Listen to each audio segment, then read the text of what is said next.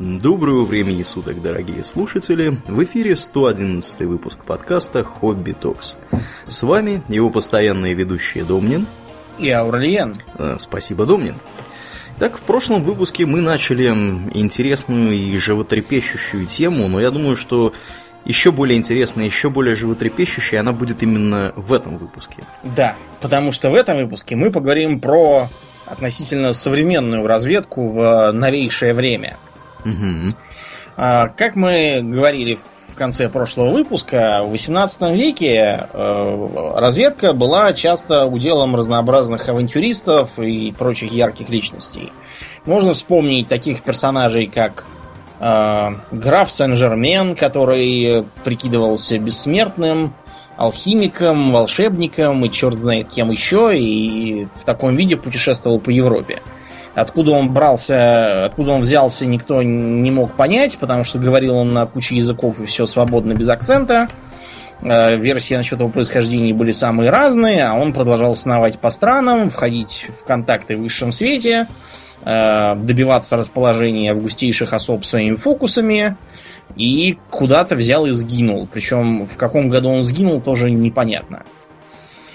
Э, но это, понимаете, в чем дело? В современной жизни искусство, к сожалению, оно всегда проигрывает ремеслу.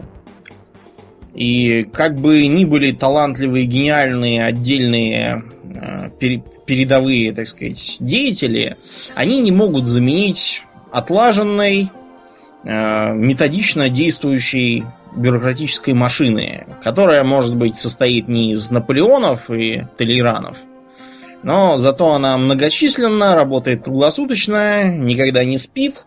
Если ей что-то нужно, то она это достанет с дна моря.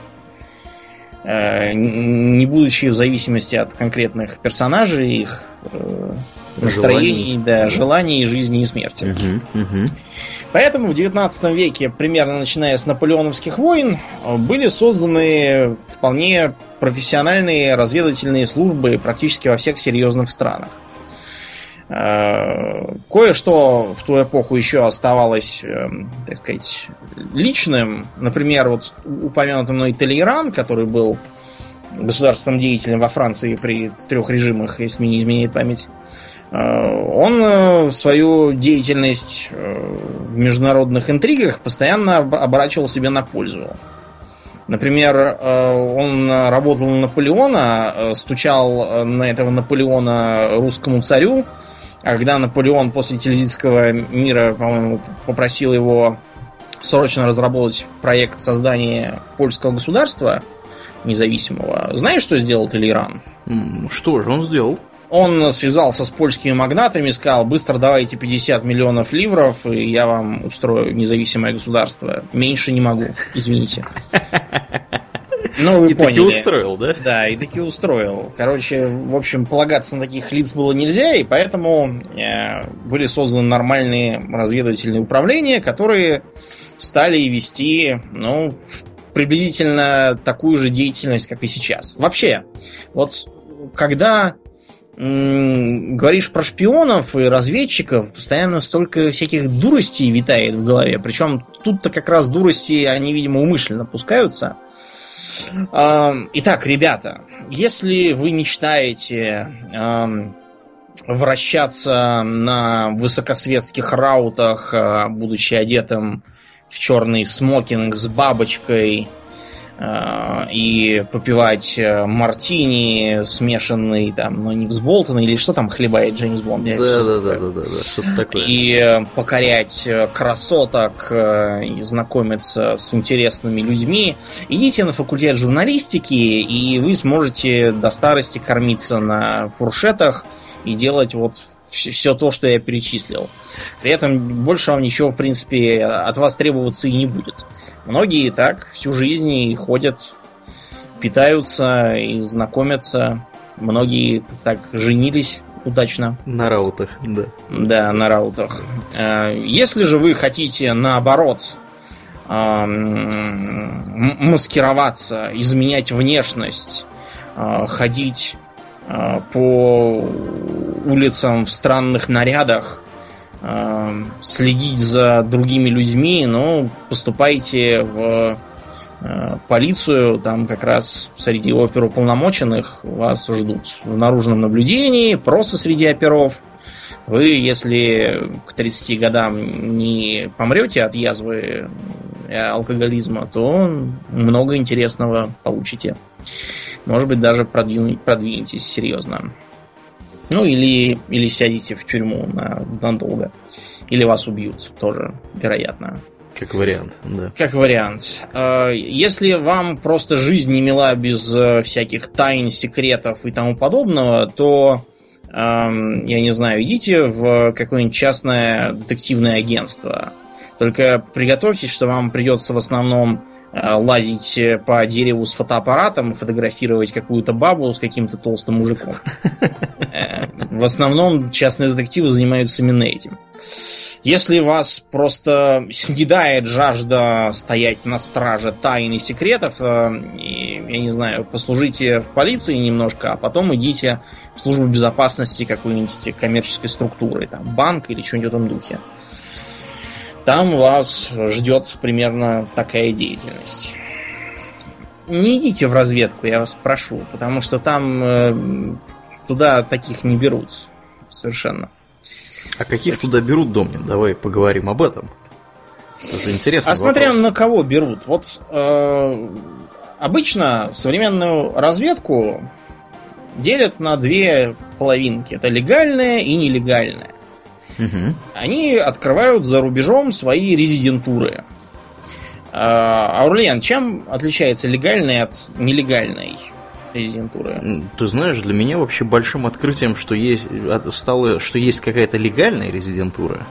Я Но слабо представляю, легальная... чем занимается легальная резидентура. Легальная она не потому, что она занимается дозволенными законом вещами, она занимается э, недозволенными законом вещами, но прикидывается, что она белая и пушистая. Это посольство, это консульство, это торгпредство, это всякие там представительства при э, всяких ОСИАН, э, ООН и прочих э, шайках, всякие э, посланцы на разные региональные конференции, постоянно работающие. Вот это, это легальные резидентуры.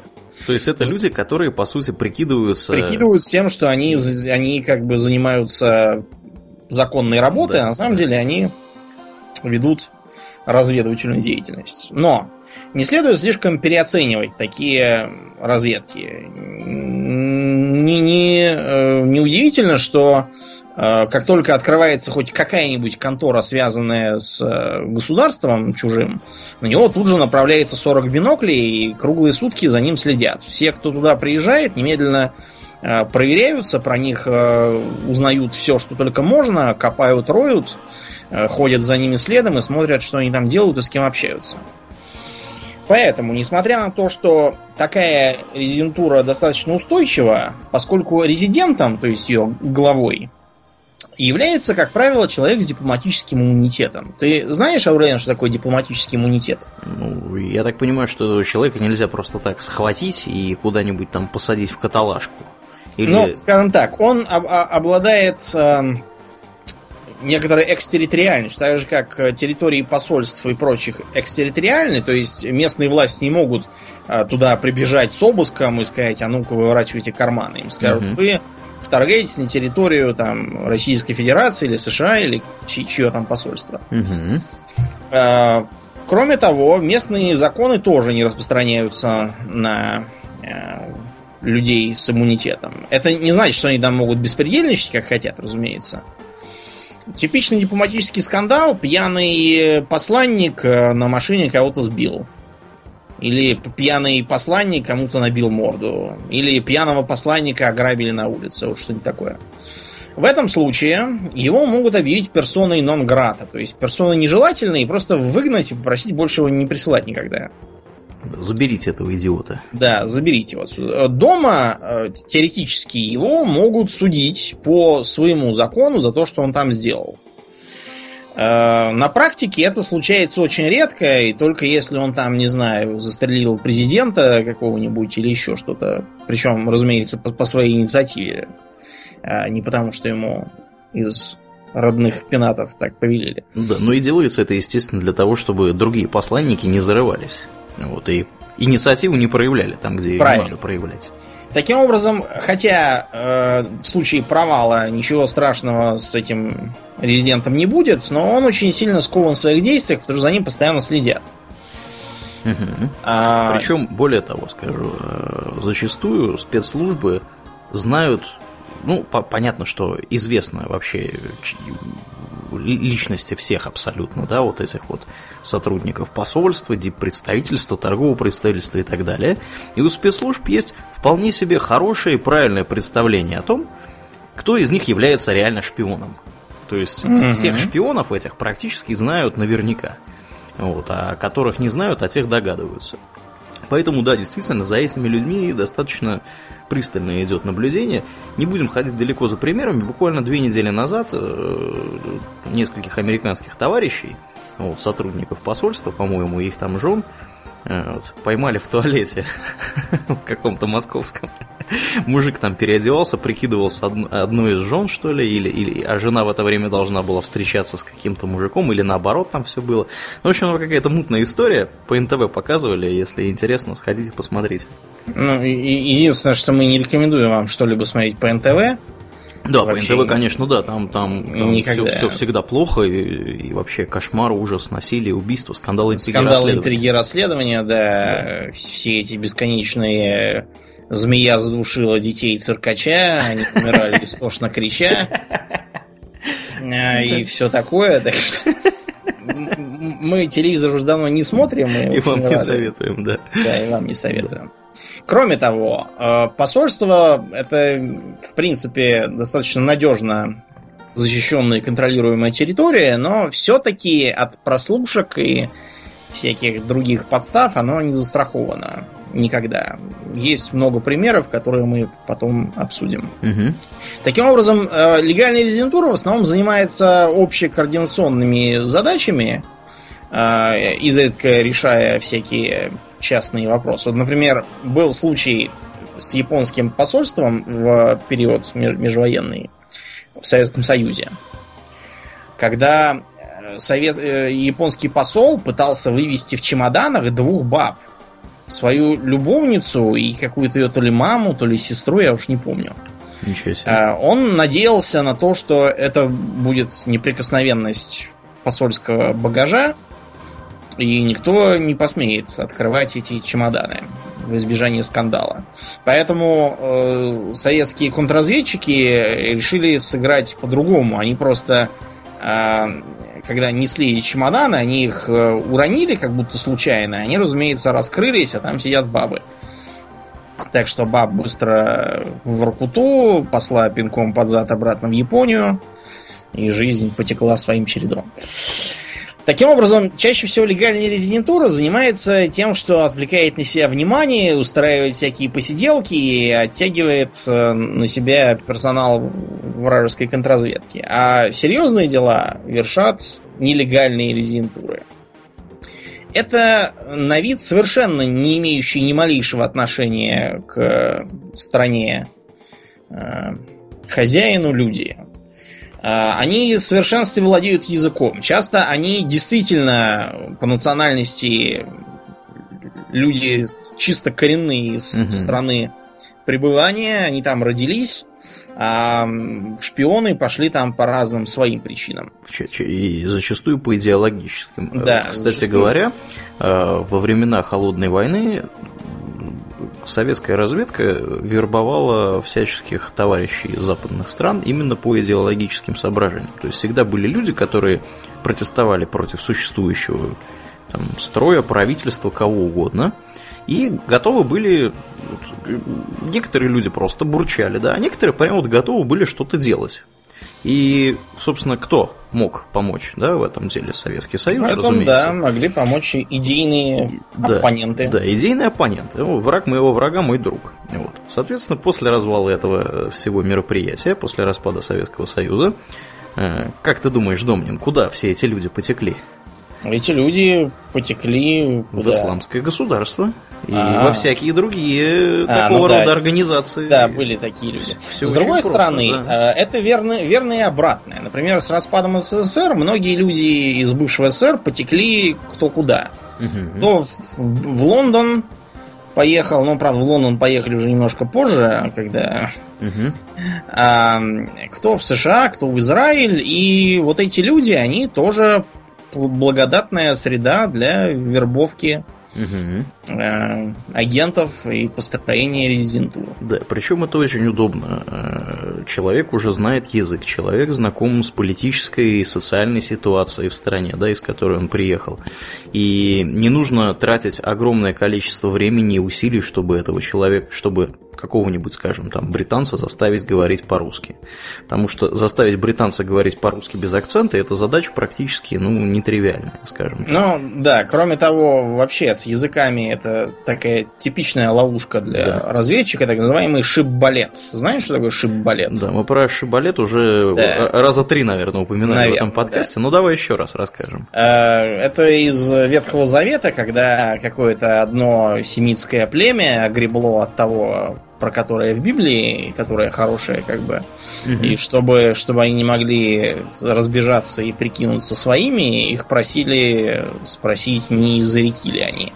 И тогда они из-за своего диалекта говорили не шиббалец поток, а сиббалет, и поэтому тут же получали по башке дубиной.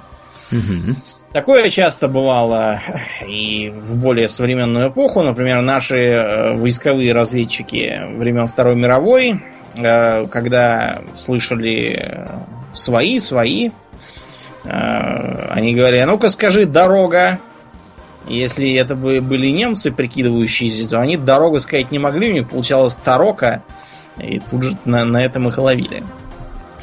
Как бы то ни было, э, вот приблизительно так выглядит вся современная, ну, современная с некоторой натяжкой где-то до до конца 20 века, потому что про это нам придется говорить отдельно как-нибудь, в связи с появлением огромного количества НКО, всяких э, цветных революций, прочего арсенала Джина Шарп. Это совершенно новая технология, и про нее мы будем говорить отдельно. Угу. Так вот, э, вернемся к нелегальной истории. резидентуре. Да. Вернемся к нелегальным резидентурам. Именно в 19 веке, когда они расплодились, появились первые шпионские скандалы современного образца. Угу. Из которых, наверное, самым крупным было так называемое дело Дрейфуса. Где это дело Дрейфуса было, Аурлиен? Дело Дрейфуса происходило во Франции. Происходило оно сразу после, ну, точнее, не совсем сразу, через некоторое время после очередной э, франко-прусской войны. И заключалось оно в том, что э, в один прекрасный день, в 1894 году, в генеральном штабе французской армии вдруг обнаружили пропажу секретных документов. И э, начали искать да, крайнего. Они разумно предположили, что документы, наверное, не завалились в щели, а были похищены вероятным противником, угу. то есть Германской империей которая сформировалась как раз по итогам прошлой войны, в которой Франция огребла очень здорово. И очень быстро. И очень быстро. Значит, э, стали искать, при этом э, искали особо не заморачиваясь, потому что они уже знали, на кого это можно повесить. Дело в том, что э, в генеральном штабе и в военной разведке были все сплошь графья, князья, знатные, богатые граждане. И все французы. Да, ну не, не только французы, там были люди другого происхождения европейского. И белой вороной среди них стоял капитан Альфред Дрейфус, потому что он, во-первых, был из совершенно обыкновенной семьи, а во-вторых, он был еврей. А в-третьих, он был родом из Эльзаса и свободно да, говорил по-немецки. Да, который тогда был э, немецким по результатам войны. У него вроде как был похожий почерк на э, записку, которую сумели найти, которую в теории сочли шпионской. Поэтому Дрейфуса немедленно забрали, э, осудили, причем э, осудили его просто на основаниях того, что вот э, похожий почерк. Угу. А, несмотря на то, что на суд давили все, кому не лень, судьи все-таки стали говорить, что ну, ну и что, что похожий. Он у многих людей похожий. Их всех тоже посадить. И тогда военное министерство решило, чтобы не терять лицо, самим написать какую-то бумажку якобы от э, лица немецкого полковника Шварцкоппена, который там был резидентом во Франции. Угу. И там написать, что э, этот еврей Д становится слишком требовательным, этот Дрейфус там и т.д. и т.п. Вот эту бумажку они при принесли в суд, и тогда все-таки Дрейфуса осудили э, и приговорили, во-первых, к гражданской казни. Что такое гражданская казнь, Гражданская казнь хороший вопрос. Что такое гражданская казнь? Ну, это когда срамят на площади. Для э, нашего этого, как его звали-то, Чернышевского тоже такое было. Его э, у столба с какой-то табличкой на шее поставили, над головой у него сломали шпагу. Э, это означало, что он теряет права гражданина, которых и так-то было не густо, угу. и становится вообще никем. Вот примерно то же самое сделали и с Дрейфусом. Э, вывели его на площадь и сломали его саблю. И бросили перед ним на землю, с него погоны содрали, э, кокарду с шапки сняли. Ну, в общем, э, совсем его опозорили. Угу. Кроме того, в газетах тут же начался шум, когда все стали писать на перебой статьи про алчного жида, который продал за грязные немецкие деньги честь э, Франции и ее секреты. Ну, ну в общем, конечно, Дрейфус ну, да. поехал куда-то в французскую Глену. Южную Америку, да, на так называемый Чертов остров, где у которого было такое милое прозвище Бескровная гильотина. Ну, потому что там долго обычно не заживался никто. В тропическом климате с лихорадкой сидеть в бараках это не самое полезное да. Да, для здоровья занятие. Угу. Но практически сразу дело стало вызывать подозрения у многих умных людей.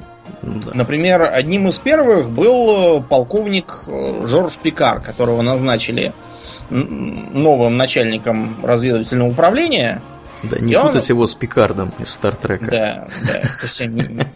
Да, Жорж Пикар не орал «Make it so!» Но он все-таки э, подал голос и заявил, что, во-первых, это какая-то странная, с его точки зрения, была э, затея. Ему не нравится, что вместо серьезного расследования взяли какого-то еврея и куда-то его отправили. А шпион может статься до сих пор сидит и продает секреты, только стал осторожней.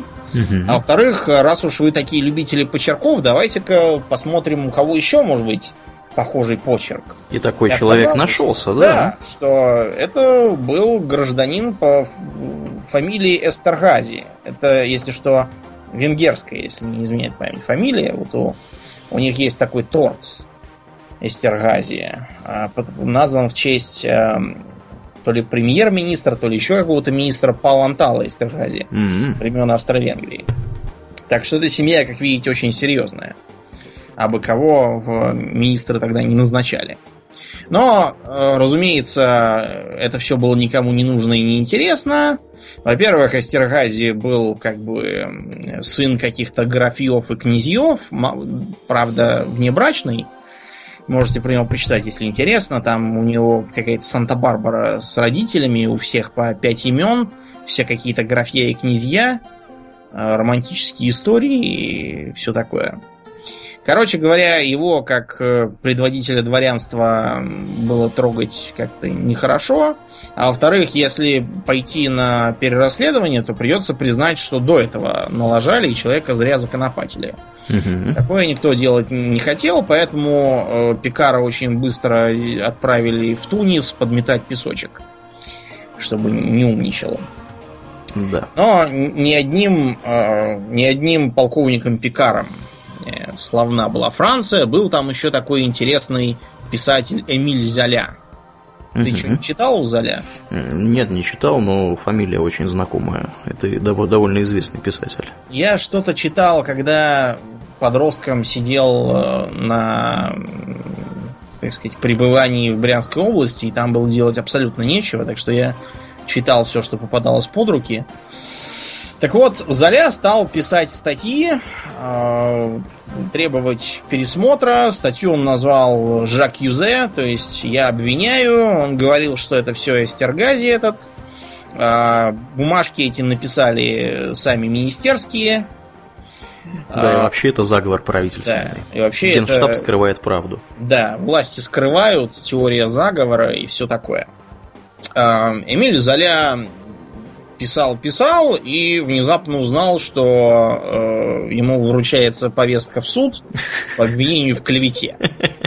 А в суде он продолжал бушевать и обвинять э, всех заговорщиков и обвинялся до того, что его приговорили к году тюрьмы, э, большому штрафу, и еще и отобрали у него орден почетного легиона.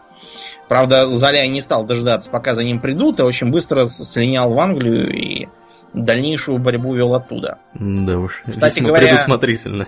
Да, такое, такое позорное обращение с писателем привело к тому, что Анатоль Франц, другой серьезный э, деятель искусства, отказался от своего ордена, сказал, что раз тут за правду его отнимают, так и у меня тоже берите.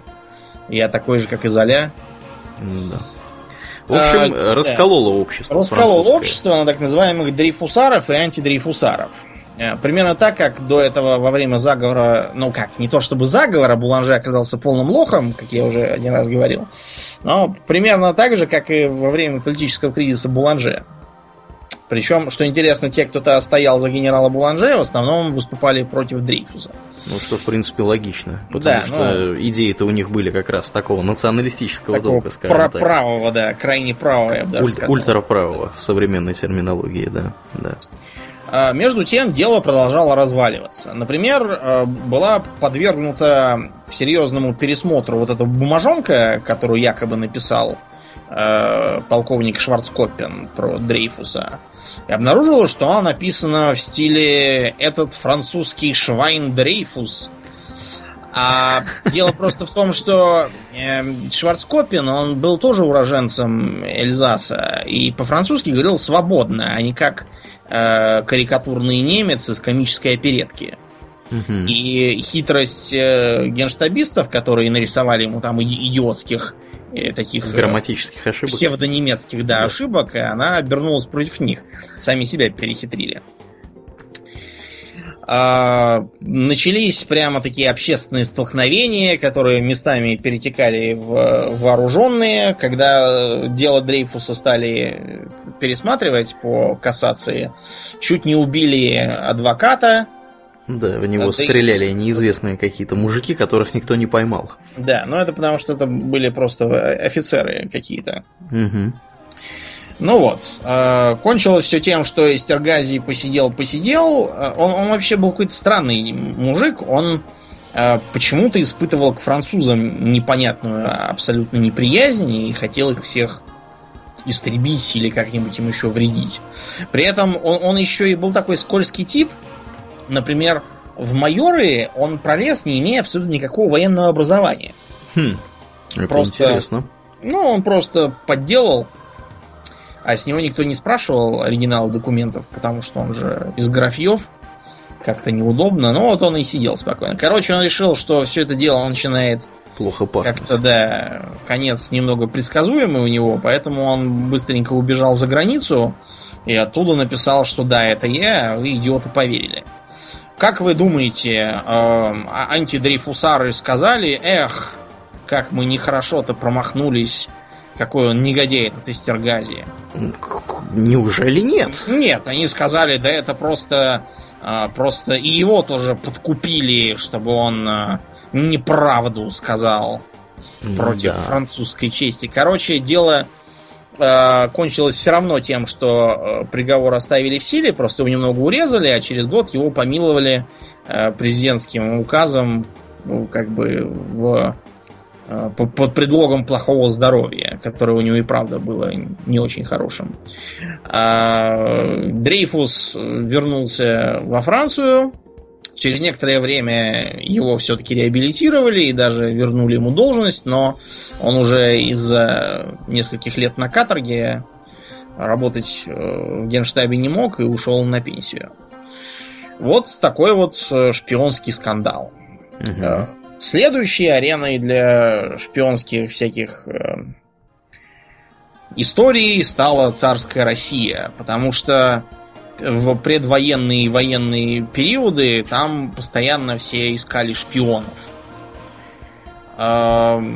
В императорском кругу шпионов искали в Думе. В Думе шпионкой проклинали Александру Федоровну императрицу, потому что она была немка. Угу. И даже когда э, генеральный штаб там собирался на какие-то сборища, по воспоминаниям участников, э, некоторое время шла беседа о том, не протянут ли из царского села прямой провод в Берлин, по которому императрица передает сводки с фронтов. Пока кто-то не напомнил, что вообще-то военным специалистам, которыми теоретически должны являться все присутствующие, должна быть понятна вся абсурдность подобного провода. Вот. Э, кончилось все тем, что, например, из прифронтовой зоны выселяли всех евреев, потому что они тоже шпионы. Это, правда, ничего не помогло. Еще в самом начале войны, когда началась, э, э, начался всплеск квасного патриотизма и шапкозакидательства, произвели погром в немецком посольстве. И до сих пор в Петербурге есть такой, такая легенда, что когда толпа разрушала памятник с какими-то конями перед посольством, в этих конях нашелся радиопередатчик, через который проклятые немцы передавали секреты. В общем, творился жуткий цирк, пока наконец не случилась революция, монархия закончилась, дальше была гражданская война, и более или менее устаканилось новое российское государство, в котором тоже, разумеется, была нужда в разведке. Скажи, Аурлиен, угу. в период интербеллума, то есть между Первой и Второй мировыми войнами, были ли у Советской России враги, или она, как нам сейчас рассказывают, жила в окружении Э, просто до отвращения мирных государств, которые, ну, никаких замыслов не питали и хотели просто жить и давать жить другим. Да полно, Домнин, полно. Да. Значит, начнем с того, что после того, гражданская война закончилась, э, участники белого движения не испарились в воздух, не сказали, эх, ну ладно, и фиг с ним, поедем в Париж чистить сапоги. А, не сдались и стали к стенке все. Хотя многие, например, бывшие военные пошли в Красную Армию, прекрасно там служили. А, в Красной Армии, по-моему, из выпускников Николаевской военной академии было 80% э, из офицеров, э, живших на момент революции на службе. Короче говоря, много, много осталось серьезных военных, которые по причине своего поражения оказались кто где. Кто в Прибалтике, кто в Финляндии, кто в Польше, кто в Румынии, кто во Франции, кто в Германии, кто в Британии. И вместо того, чтобы просто сидеть в ресторанах и завывать Э, играет в Париже шарманка, в Париже она чужестранка. И э, чего там еще распевать? Э, Корнет Оболенский, раздайте патроны. Они вместо этого взяли и организовали несколько военных организаций. Например, был такой РОВС. Что это такое? Российский общевоинский, по-моему, союз, если mm-hmm. я ничего не путаю. Значит, РОВС этот, опять же, не, не сидел и не ходил парадами с орденами. А он занимался тем, что незаконно пробирался через государственную границу, э, собирал там разведывательные данные, производил диверсии, э, террористические акты в том числе. И длилось это, по-моему, до самой войны, по-моему, до 1938 года. Э, люди там были очень серьезные. Например, первым главой был генерал Кутепов. Потом, когда он взял и куда-то потерялся в 30 году, генерал Миллер. Все это были ветераны Первой мировой и гражданских войн. У них была и своя разведывательная служба. Э, возглавлял ее генерал Голобачев, который был главой контрразведки Петрограда во время войны. А, у них были свои печатные издания. Например, был такой журнал «Часовой», который печатался на русском языке и все призывал бороться против гнусной советской России. Знаешь, когда он прекратил свою деятельность? Интересно, когда? В 89 году, когда 89 уже стало ясно, что советская Россия сейчас сама себя угробит, и никаких, никаких больше боевиков финансировать не надо. Пошли вон. Разумеется, все это они делали не питаясь э, манной небесной. Манной небесной, да. А брали бабки с спецслужб Прибалтики, Польши, Финляндии и всех остальных, где они жили. Э, они получали от них вооружение, снаряжение, окна на границе. Ну, потому что приятно переходить границу, когда у тебя с одной стороны хотя бы есть свои, которые могут сказать, где дыра. Переходить границу, когда тебя и на той, и на другой стороне возьмут и расстреляют, гораздо менее интересно. Ну, а они выполняли разные мелкие поручения, э, кое-что там узнавали, кое-кого мочили кое-что взрывали, сжигали. Вот, например, в 27 году э, в Ленинградский партклуб в окно внезапно влетела граната. 26 человек поранило, к счастью, вроде как никого не убило. Э, на Малой Лубянке в Москве раньше, я не знаю, как сейчас, но раньше было общежитие чекистское. Так вот, его попытались взорвать. Э, взрыв сорвался, и э, шпионка, убегая, застрелила какого-то левого мужика. Э, в 28-м пытались застрелить Бухарина, был такой гражданин, его Сталин пришлепнул. Прокурора Крыленко.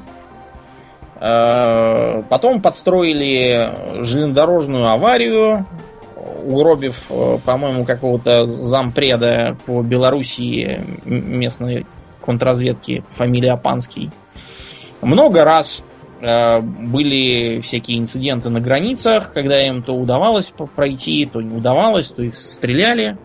В 31-м чуть не пришлепнули Сталина.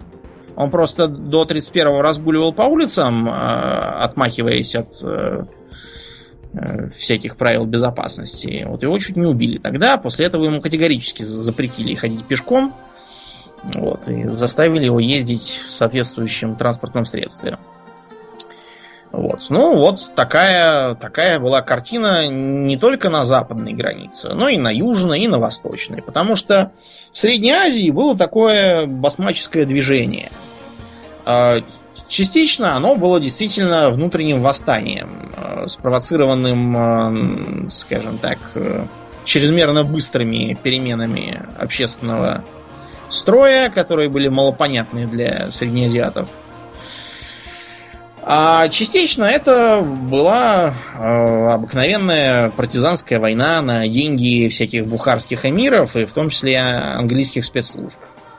Которые, собственно, в том, Сиди, в том да, и сидели. Сидели, сидели в Индии, в Афганистане они были. В Пакистане, да, везде, да, везде старались, там были. Старались, да, вредить по, по мере сил. Угу. На Дальнем Востоке убежала в Китай, в Маньчжурию, если быть точным, целая орава всяких... Э, атаман Семенов был, такой был прояпонский э, военный деятель. Э, был такой гражданин, как Радзаевский. Это был глава какой-то российской фашистской партии, или как она там называлась. Судя по чтению речей, это был какой-то невменяемый дурак, Э, какие-то истеричные идеалистические сказки рассказывал, учреждал, причем а, абсолютно советскую по своей структуре э, модель общество, только вместо октябрят там был союз фашистских крошек. Фашистских крошек. Да, и были там какие-то юные фашисты, юные, ну, в общем, пионеры обычные. Э, никакой разницы реально между вот этими советскими порядками, кроме, ну, кроме идиотских абсолютно э, уставов с такой же подростковой истеричной риторикой, э, не было. Он после Второй мировой, когда увидел, что все его бредовые идеи идут ко дну, а Советский Союз прекрасно Э, устоял, и более того, вовсе там не сидят никакие алчные жиды, которых он себе выдумал о России как Россия, это, конечно, как и всегда была. Он э, написал письмо Сталину, покаялся и поехал жить в Советский Союз и работать там в, какой-то, в каком-то бюро перевода. Ну и, разумеется, его немедленно схватили и повесили, потому что потому что Э, нечего было с японской разведкой сотрудничать. Так вот, э, со всех сторон э, перли разнообразные боевики, шпионы, всякие бывшие деятели белого движения. Помнишь, в книжке про 12 стульев был mm такой элемент, с, эпизод, вернее, с э, союзом меча и орала.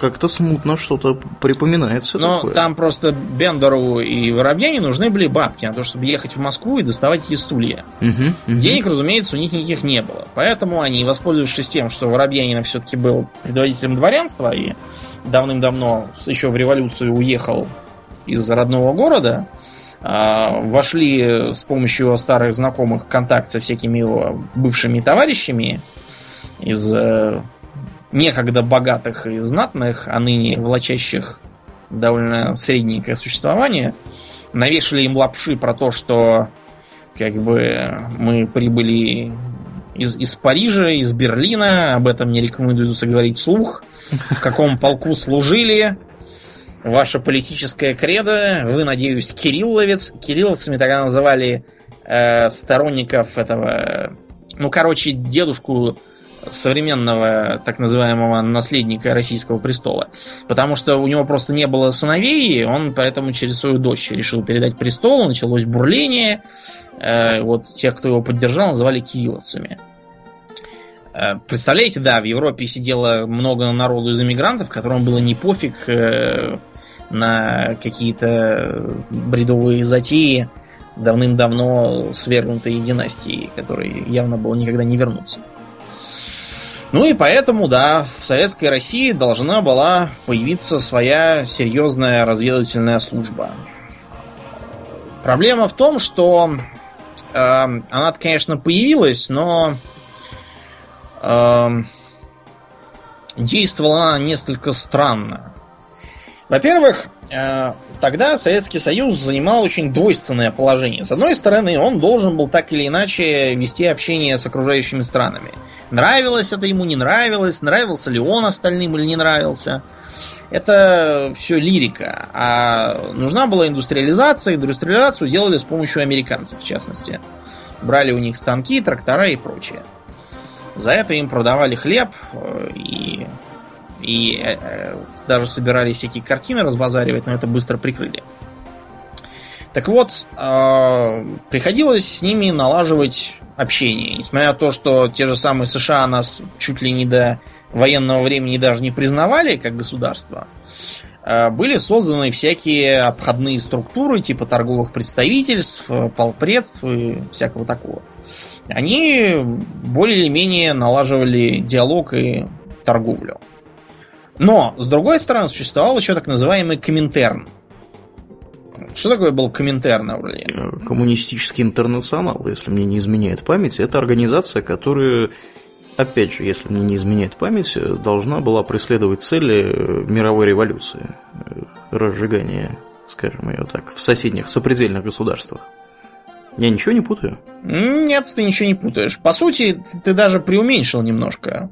Так. А, дело в том, что Коминтерн, он как бы был над государственной структурой. Он был вроде как такое планетарное министерство мировой революции. Ага, окей. Угу. А, и он всячески эту революцию двигал в а, понятном только ему э, смысле. То есть э, устраивал везде всякие теракты, э, взрывы, э, попытки восстаний, э, засылал всяких диверсантов в ответку на приходящих РВСовцев и тому подобных. В общем, делал все, чтобы ускорить наступление да. мировой революции. И все, чтобы испортить все усилия дипломатии советской. Да, да, именно так. Попытки на, на них жаловаться натыкались на протесты из Коминтерна, который как бы был главнее, чем Советский Союз. И который, понимаете, Коминтерн, он э, далеко не весь, и наверняка даже совсем не весь, совсем весь не верил в эту революцию уже давно. Потому что жизнь, она решительно опровергала все эти сказки. А почему же они продолжали заниматься своей деятельностью, Орлен? Как ты думаешь? Потому что без нее, наверное, они были бы никем. Ну да, жрать-то что-то надо, причем желательно жрать повкуснее, сидеть в президиумах, иметь длинные звания там всякие, э, принимать делегации, получать бабки ни за что. Вот они этим и занимались. Потом когда пришел тоталитарный режим и их всех стали гасить, они очень долго боролись, боролись, да вот не, так и не доборолись. Сталин их всех перебил в основном. Кроме того, понимаете, деятельность их была какой-то тоже анекдотической. Вот, например, какой-то был поляк с то ли псевдонимом, то ли реально фамилией Красный. Так. Этот красный был вроде как полпредом в Австрии, угу. и э, он э, скупал государственные секреты. Потому что Австрия тогда была, мягко говоря, в печальном экономическом положении, а чиновники были, наверное, одними из самых паршиво финансируемых людей. И он просто в наглую приходил, предлагал деньги, покупал а, кроме этого, он еще и решил воспользоваться каким-то пограничным конфликтом между Австрией и Венгрией. Но они же когда-то были одной империей, поэтому неизбежно у них были пограничные конфликты. Да, и это, собственно, во многом из-за того, что в Австро-Венгерской империи многие народы жили в сильную перемешку. Да. А, как, например, в небезызвестной Галиции. Если вам о чем-нибудь да. говорит это название. Да. О которой мы, может быть, еще сегодня поговорим. Еще, да, мы сегодня обязательно поговорим. Короче, он много ухлопал денег, много наделал шума, а толку ноль выходило. Кое-как этот Коминтерн забороли и попробовали э, реорганизовать разведывательное управление. Но это тоже было сделано как-то странно. Например, был у нас во Франции один агент, который должен был, ну, он был этнический француз, он должен был э, создавать общественное настроение в пользу СССР. Проблема в том, что он э, как бы э, очень неаккуратно себя вел на митингах. Он постоянно ходил на всякие антикоммунистические правые митинги, и, не стерпев контрреволюционных речей, тут же лез бить морду оратору и стаскивать его с трибуны. А, мало того, что он на этом здорово полился, а, он э, один раз потерял чемодан, зачем-то с собой потащил, в котором были, в общем, разведданные. Сам он от этого сумел отвертеться, но э, канал это он попалил, и ничего с ним не сделали, не, не убили на месте. То есть даже ледорубом ему по голове не стукнули? Нет, нет, за такие дела. Потом, э, к примеру, в Прибалтике у нас тоже был один э, поставленный да, агент, который он, э, понимаете, что он делал? Он, служа в военной разведке э, Литвы, он э, постоянно прилюдно хвалил советскую власть. При том, что как бы Литва была крайне правой диктатурой, которая эту советскую власть ненавидела э, взаимно. Э, ну, его стали рассматривать, проверили, нашли и расстреляли. Потом был совершенно жуткий, идиотский э, скандал в 1935 году. Значит, в Германии у нас э, резидентуры происходила ротация. Там сидел какой-то угер, его приехал сменять гражданин Максимов Уншлихт. А, нужно было одному ехать обратно, а второму заниматься делами. Но они решили, что такую приятную встречу грех не развить, и вспомнили, что им как раз не хватает одного человека, чтобы выпить втроем. Угу. Вот э, совсем недалеко, в Дании, в Копенгагене, их старый друг Улановский. Ну, они сели на поезд и поехали в, в Копенгаген, в это, сели пить водку. С, Ивановск, с Ивановским с этим или с... Да, с Улановским. С Улановским. Ну и, разумеется, их там всех троих накрыли. А, таким образом, разведсеть в Дании накрылась медным тазом, германская осталась э, что без старого руководителя, что без нового, вообще без всякого. А, когда это все стали разбирать и спрашивать, почему так получилось, глава разведупра написал, очевидно, навещать старых друзей, как у себя на родине, поддается искоренению с большим трудом.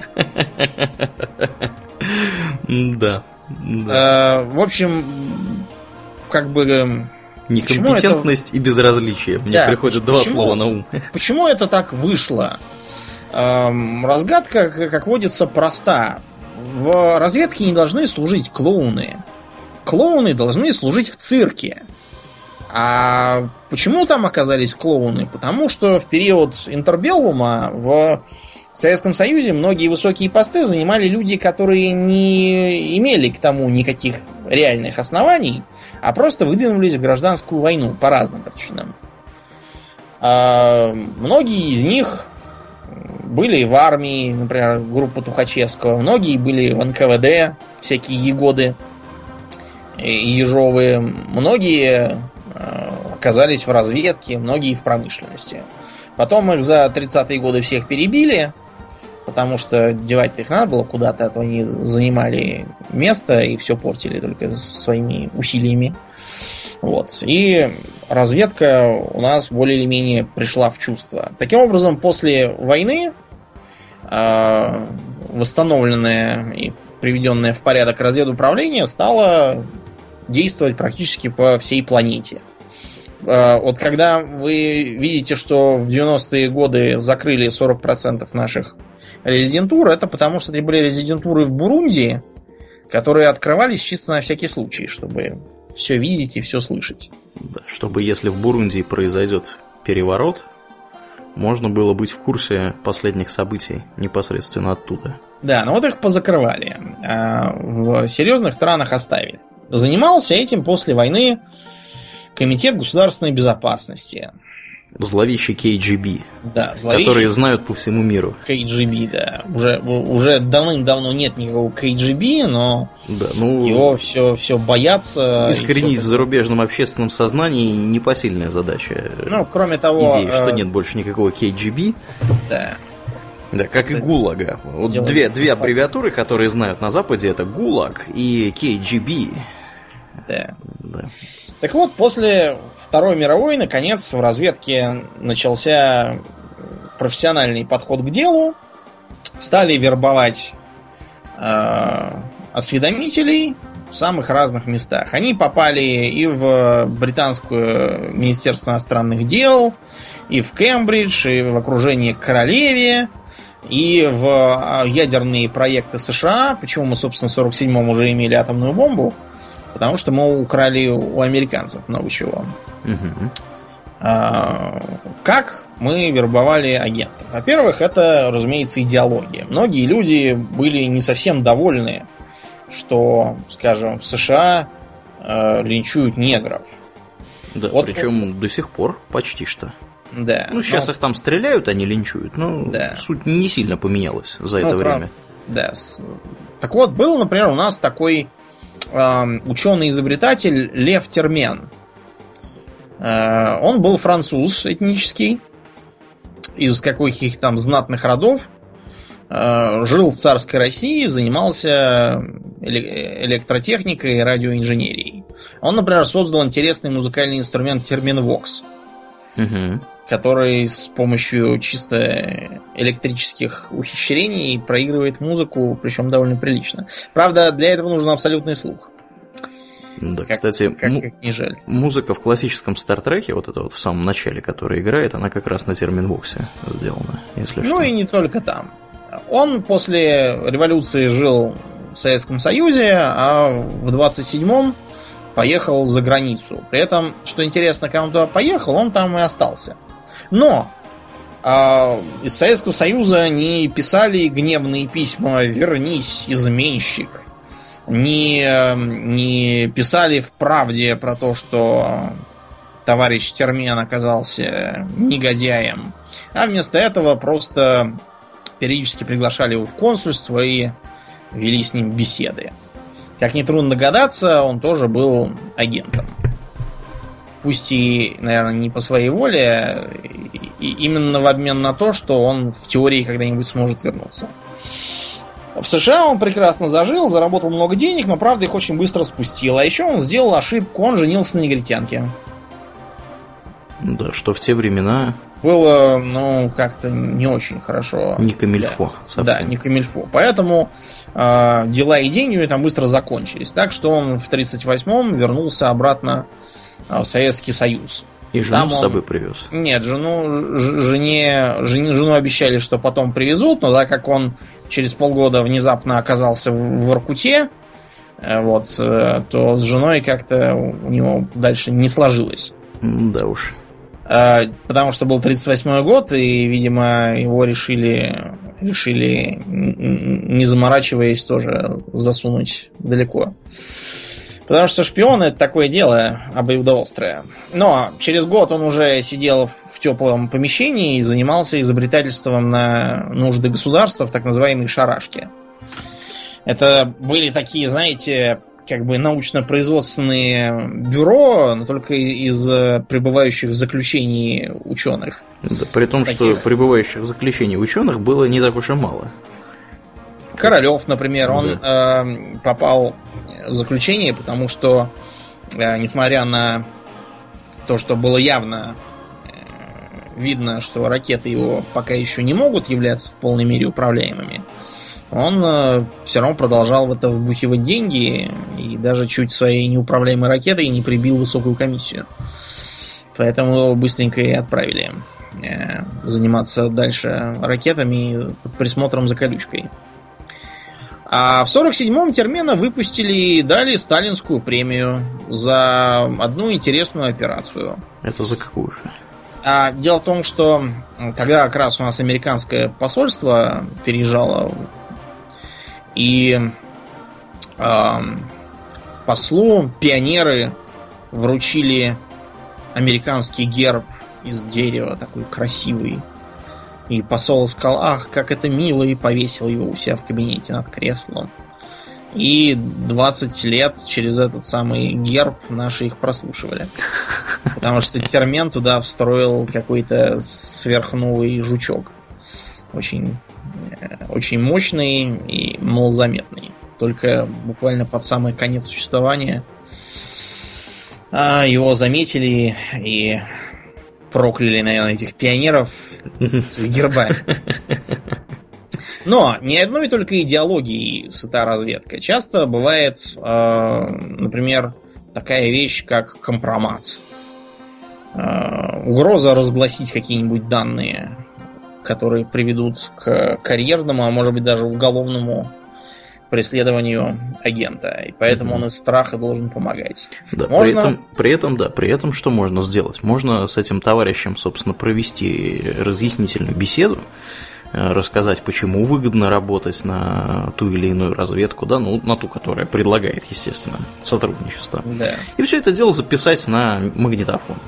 А потом сказать, ну, любезный друг, ну, как бы, сам понимаешь. Э, если вдруг у нас что-то не сложится, да, или ты там что-нибудь расскажешь с нашим так да, сказать, мы это все обнародуем. Да, мы это все обнародуем и как бы, ну... Никто не будет разбираться, согласился да. ты или отказался. За последствия не ручаемся. Да. Потом э, иногда бывает, что есть такие люди из числа интересующих спецслужбы, которых шило в заднице просто одолевает, им хочется хочется... Движухи. Да, заниматься опасными и ответственными спецзаданиями. А, как правило, они после пары спецзаданий понимают, что это дело очень опасное и темное, и хотят спрыгнуть, но а, уже все. Иначе им грозят раскрыть их предыдущие дела. Угу. Можно попробовать каких-нибудь запутавшихся в собственных финансах найти. Например, можно даже их, наоборот, вогнать в эти проблемы. Берем Эм, агента Шулера, такие есть. И начинаем систематически обыгрывать гражданина в карты. Если гражданин тупой и азартный, он проиграет стоимость э, э, трех домов в пригороде Парижа, и тогда ему можно сказать, дорогой, а как бы мы тебе можем эти долги простить, если ты нам дашь маленькую информацию. Можно задействовать э, личную жизнь.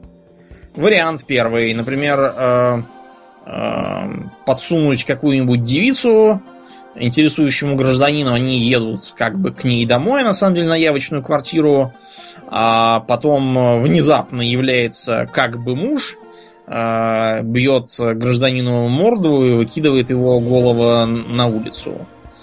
И он совершенно не понимая, что делать. Э, тут подъезжает черный лимузин, его туда запихивают и говорят, что как бы если ему не хочется, чтобы про все это узнали у него на родине и отправили его обратно перебирать бумажки у себя, то лучше ему сотрудничать.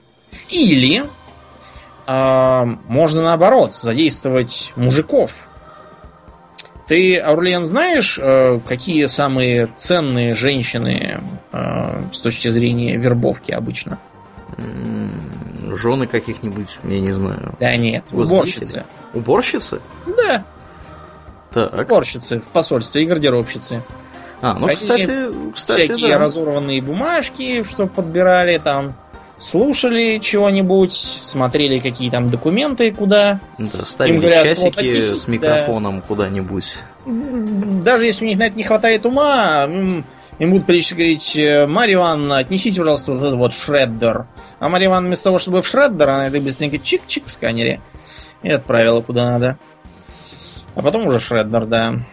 Так вот, для таких гражданок э, специально вызывали э, таких молодых спортивных парней, симпатичных, и они заводили с ними бурный роман, а потом говорили, ах, дорогая, я, я разведчик, и если я не узнаю то-то и то-то, то меня отзовут, и мы никогда не увидимся. И лохушки бежали все доставать. Что интересно, те, кто из, из бывших разведчиков кто-то про это пишет, они все в один голос утверждают, что ни одна не раскололась ни разу. Ни одного провала с этим связанного не было. Наверное, повезло просто. Да уж. Да уж. Бывает, что э, граждане, которые любят конспир- конспирологические теории, тоже оказываются, причем часто даже сами не зная, осведомителями. Это как? Их, а их заманивают всякие там общества иллюминатов, которые знают, что происходит, и дают им ответственное иллюминатское задание по приказу великого циклопа европейской ложи какой-нибудь. Потому что, как бы, это же круто, такое тайное общество. А если бы они знали, что они работают на э, немецкую разведку, то это было бы совсем не то. Да, Вот, пошло и такое- банально было бы. Пошло и банально, да. Вот такое вот бывает. А, но, но далеко не всегда все ограничивается только сбором информации. Бывает так, что человеку нужно сделать что-нибудь значительно более мокрое. Например, кого-нибудь уконтропупить. А Для этого практически в любой спецслужбе есть специальные отделы, где действуют э, очень серьезные специалисты, особенно славными кто? Массад, например. Э, Если помните, мы как-то раз, наверное, упоминали или не упоминали, была такая история с Саддамом еще тогда э, живым и здоровым. Он хотел какую-то подземную мегапушку построить, чтобы палить вроде как по Ирану. Ну, то есть, как бы, представьте, здоровенная пушка просто она под землей, и у нее только дуло выглядывает. Из нее можно палить там за много, много сотен километров по врагам. Все смерти и разрушения. Так вот, э, несмотря на все хитрости, например, э, части ствола были заказаны как какие-то трубы для нефтепровода, а для создания был нанят какой-то, по-моему, канадский, что ли, инженер, артиллерист. Мгм. В Израиле решили не гадать, кого он там собрался обстреливать, Иран ли, не Иран ли. И этого инженера-артиллериста очень быстро нашли застреленным на пороге своего дома. Неизвестно кем. Да. Можно также вспомнить... То же самое, да, то же самое, извини, что перебиваю, происходило э, с некоторыми иранскими ведущими учеными, членами э, организации иранской по разработке их ядерной программы. Да, которые они... мистическим образом неожиданно стали умирать как мухи просто. То там тут застрелят, то тут машина взорвется, то еще что-нибудь произойдет с ними. Бывает, да. Или вот э, был тот случай с замечательным детским писателем Зелимханом Индарбиевым, О, да. который сел в катере в машину, да и взорвался. Да. И двух каких-то россиян схватили и даже стали им это шить, но очень быстро выпустили и отправили домой. Потому что, видимо, каторский мир решил, что ходить пешком до конца жизни ему не хочется, а если их не отпустить, то садиться в машину станет небезопасно снова. И он принял здравое решение, лучше, да, лучше не вмешиваться, не вмешиваться в, да, в чужие дела. Ну вот, а одним из интересных примеров является устранение Евгения Коновальца, главы э, так называемой организации украинских националистов.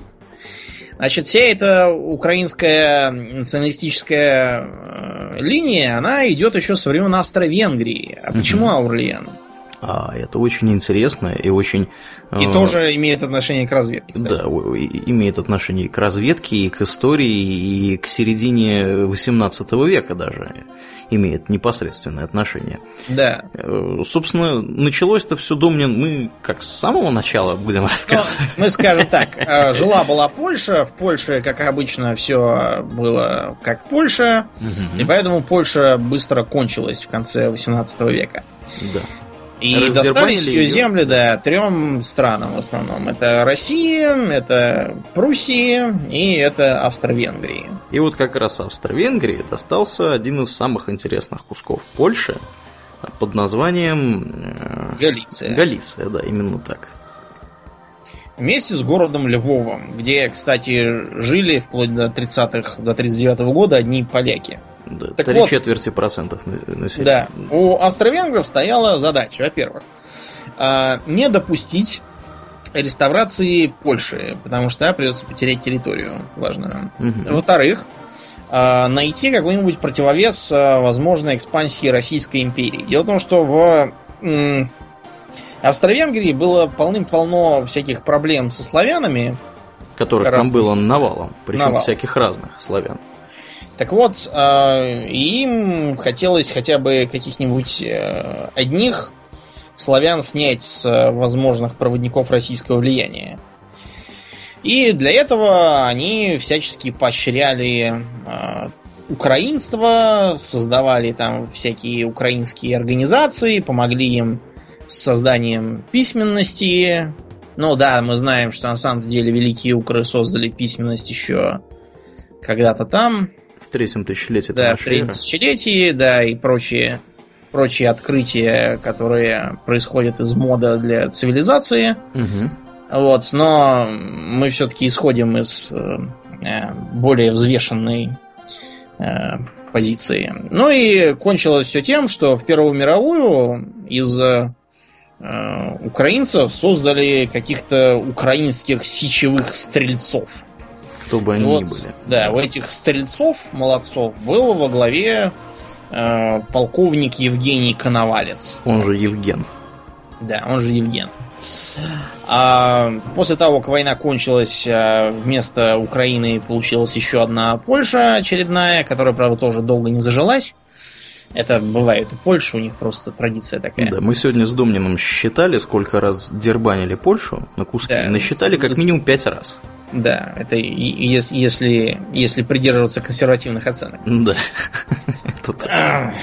И, в общем, остался он в Польше. С одной стороны, Польша его не очень устраивала, потому что вот эта вот э, Польша Пилсудского, она умудрилась эм, выжить изрядное количество, э, кто там был, литовцы, евреи. Правда, евреев далеко не всех, их там было очень много. Их выживали уже потом, после, после войны, уже как бы советской Польше. А А украинцев там воспринимали как э, откровенное быдло. Ну, так же, как и русских, и вообще всех, не поляк. Да, ну тут надо небольшую историческую, опять же, справку. Дело в том, что во времена Австро-Венгрии еще, когда, собственно, вот эта вот Галиция находилась на территории Австро-Венгрии, там национальный состав был такой достаточно... Крайне пестрый. Крайне пестрый. Две основные, скажем так, национальные группы были поляки, которых было примерно, наверное, 30%, хотя там по разным оценкам их было порядка 40 с копейками, но, скорее всего, это э, статистические ошибки, назовем их так, в кавычках. Понятно, да, как 146% угу. там в сумме ну, да. должно получаться. Вот. А украинцев было больше. Ну, скажем так, не украинцев, а тех, кого мы позже кого станем, считаем, да, кого мы сейчас украинцами. считаем украинцами, да, тогда они называли себя русинами.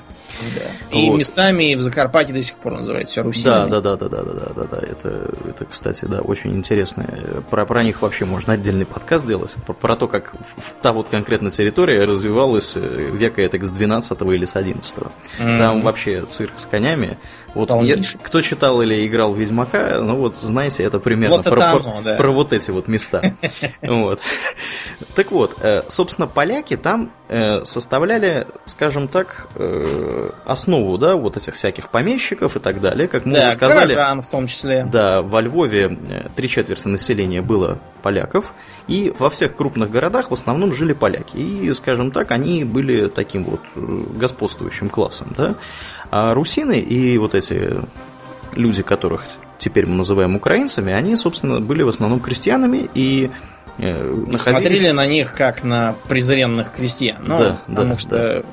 Да. Потому что вот, вот, вот такой тогда был, было в Польше такое настроение. Между прочим, даже, даже во время, э, так сказать, операции по присоединению Западной Украины и Западной Белоруссии в 1939-м, mm э, было несколько столкновений с польскими войсками, которые вместо того, чтобы в теории героически отбиваться от немцев, занимались подавлением э, украинских и белорусских э, крестьянских бунтов.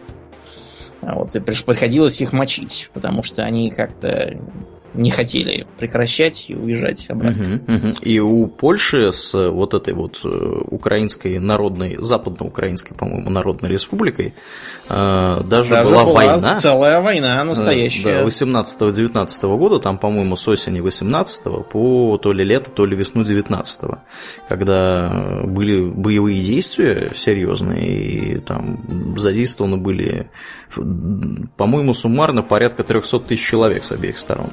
Вот, при этом примерно 30 тысяч человек погибло, то есть 10%. Таким образом, мы имели что? Имели значительную прослойку на территориях тогдашней Польши, э, которые были одержимы созданием э, украинского, в их понимании, национального государства. Угу. А добиться этого они планировали все так же, как и перед Первой мировой, то есть в союзе с, с немцами. Только тогда это были австро-венгры, а теперь это был один единственный австриец. Правда, в должности фюрера. Mm, да. вот. И они еще с начала 20-х завязали связи с разведкой. Не надо удивляться, на самом деле, тому, что они ее завязали. Связи с германской разведкой были в том числе у э, коминтерновских деятелей, типа Карла Радика, который был вообще еврей, а вот, и который, между прочим, общался с нацистами. И ничего, нацисты не морщились, когда им было надо, они могли и с чертом общаться. Да, да. А, а до этого, ты, не будем чего, чего ходить далеко за примерами, сам товарищ Ленин проехал в запечатанном вагоне аж из Германии или откуда да. он там ехал. Это вообще типичная картина для первой половины 20 века, когда Э, ну, скорее для рубежа 19-20, когда крупные империи, они все неизбежно включали в себя разноплеменные территории, угу. поэтому их противники всячески старались этим воспользоваться. Например, немцы кого только не финансировали. Большевиков, ирландцев, фламандцев в Бельгии, угу. еще там кого-то. Перед, например, британцы финансировали арабов, в Османской империи во время войны. И хотя их бунт не удался, но после распада Османской империи э, англичане оперативно наложили лапу почти на весь Ближний Восток. Угу, угу. Пока их оттуда не выжили с, с помощью подковерных средств американцы. Но об этом как-нибудь в отдельный раз. Да, да, да. Это При этом, что история. интересно, практически ни, ни одна финансирующая сторона ничего хорошего не поимела от этого. Потому что э, тех же немцев ирландцы прокинули, создали они свое государство, ну и сказали, прекрасно, давайте, до свидания, спасибо большое за деньги. Mm-hmm. Воевать мы ни с кем просто так не будем. Э, большевики немцев э, тоже прокинули, по сути. Ну да, они подписали с ними этот самый Брестский мир, который через полгода превратился в пустую бумажку.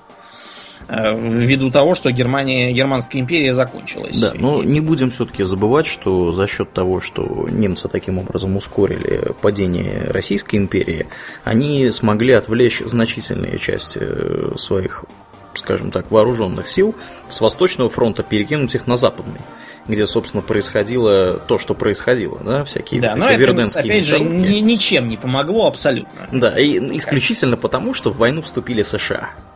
Ну, вот. и, им, да, им стало скучно там сидеть, пока тут кого-то бьют. Да, хотя, конечно, мы все прекрасно понимаем, что, что в долгосрочной перспективе, да, они бы и, и без США бы, скорее всего, загнулись, потому что э, колониальные империи э, Франции и Великобритании, скорее всего, задушили бы в конечном итоге в блокаде Совершенно. Немецкую, да. В Германии тогда уже в хлеб опилки добавляли. Да, да, да. Деньги были, а где купить? Негде купить. Да.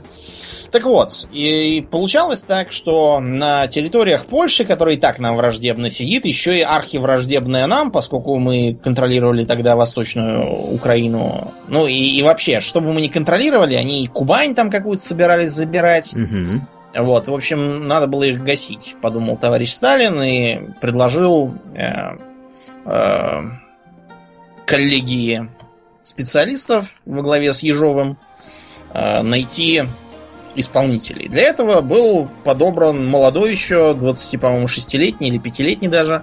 Вот человеку было 25 лет, а мы... А мы чего добились мы? Павел Судоплатов. Угу.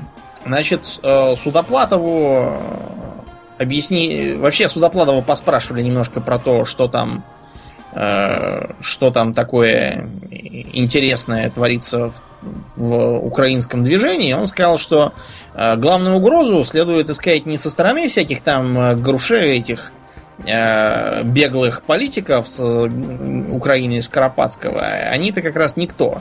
И звать их никак. А главная угроза это бывшие военные, которые считают э, своим долгом создание Великой Украины. Э, стали изучать, какие у этого коновальца э, вкусы. Для этого Судоплатова внедрили ему в окружение, э, сказали, что его зовут, по-моему, э, Павлусь Павлов Валь... А, да, Пав... Пав... Павлусь, Павлусь Валюх какой-то. Да, да. И что он, мол, тоже с э, Украины и щирый украинец, и просто спит и видит, как бы э, великую Укрскую империю воссоздать и выкопать еще одно Черное море. А, Коновалец, видимо, будучи военным, а не интриганом, почему-то на это купился. Угу. Стал с ним вести всякие беседы и как-то даже чуть ли не за сына его считать. А, ему все доверял, рассказывал, что вот такие вот люди будут мои смены и сынок. Да, причем Коновалец этот был, э, несмотря на свой юный возраст, то ли у него дар был, да, то ли, то ли он просто Ты был... Судоплатов. Судоплатов. Да, Судоплатов, да, конечно, конечно, извините, я оговорился. Судоплатов этот, он был, ну, просто настоящим профессионалом.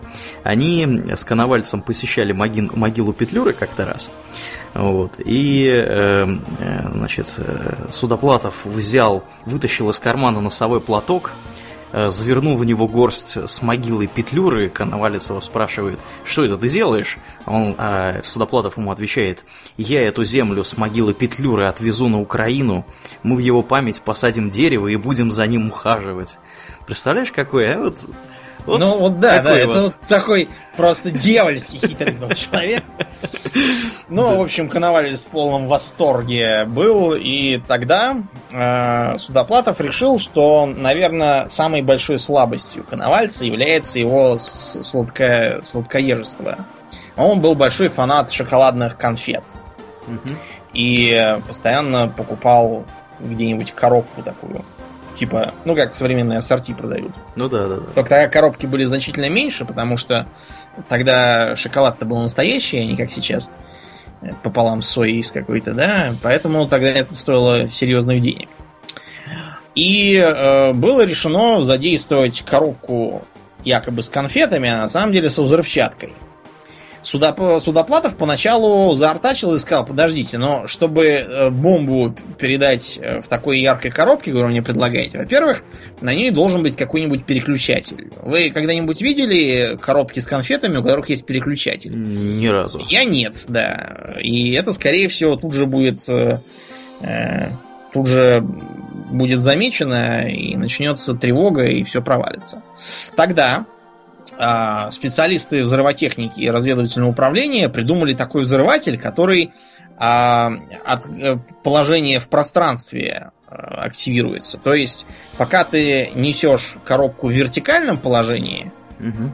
она ничего. Как только ты ее кладешь плашмя, там тут же щелкает э, механизм, и начинается отсчет 30 секунд. Как правило, в таких бомбах все выглядело следующим образом. Там э, специальный боек разбивал стеклянную капсулу, в которой была кислота. Кислота выливалась в полость, в которой была пружина. Через полчаса она ее разъедала. Там специально под, подбирался металл для пружины и концентрация кислоты соответствующая, чтобы через полчаса только разъела. После этого пружина срывается, ударяет боек, бабах. Ну и, в общем, пришлось ему взять эту коробку очень аккуратно, чтобы по рассеянности не положить ее на стол и не взорваться самому. А, сунул ее во внутренний карман пиджака. Пиджаки-то были такие, знаете, просторные, и карманы они были соответствующие. А, и сел на корабль. С этого корабля он сошел в Скандинавии, позвонил Коновальцу, тот, по-моему, в Италии-то тусовался. Тот ему говорит, давай, приезжай к нам. Он говорит, а я не могу, у меня корабль идет мимо, я не могу с ним отлучаться. Давайте лучше в Роттердам прилетайте, и там встретимся, пообщаемся. Они встретились в ресторанчике. Тот ему вручил эту коробку, а, положил на стол, слегка пообщались, заплатил по счету и быстро пошел. Юркнул в магазин, купил там плащ и шляпу новый и а, решил двигать дальше. Через полчаса произошел бум, труп Коновальца вылетел на улицу. Э, он был мертв, а Судоплатов с трудом оторвался от полиции. Э, в гостиницах-то он не мог прописываться, да? Угу. И поэтому ему пришлось ночь провести на улице. Потом его э, по этому самому, по поддельному паспорту ему удалось сесть на поезд в Париж. Вот. И оттуда доехал до Бельгии, по-моему. Э, или нет. Ну, факт то, что ему удалось уйти, несмотря на то, что его уже искали, и полиция э, в Роттердаме э, была сориентирована на его физиономию. Uh-huh, uh-huh. Вот, ему удалось сбежать. Примерно похожим образом пришлепнули потом э, таких лидеров украинских нацистов, э, как Степана Бандеру и его ближайшего сподвижника по имени Лев Ребет. Не спрашивайте меня, почему украинского националиста зовут Лев Ребет. Это лишено всякой логики. Я, я вам этого объяснить не могу. Там где-то в статьях написано, что якобы Э, ребят, это а, архиукраинская фамилия, но у меня, честно говоря, какие-то сомнения на этот счет имеются.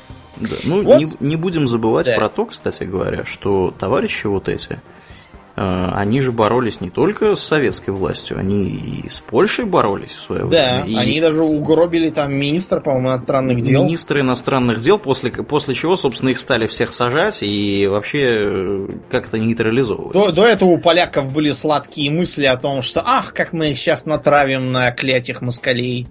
Ан, а, оказалось, что москали далеко, а министр иностранных дел-то тут. Да. А, вот. Так что Бандере там пришлось изрядно посидеть, пока наконец Польша не закончилась, немцы его не выпустили и не отправили э, помогать э, мочить евреев и поляков.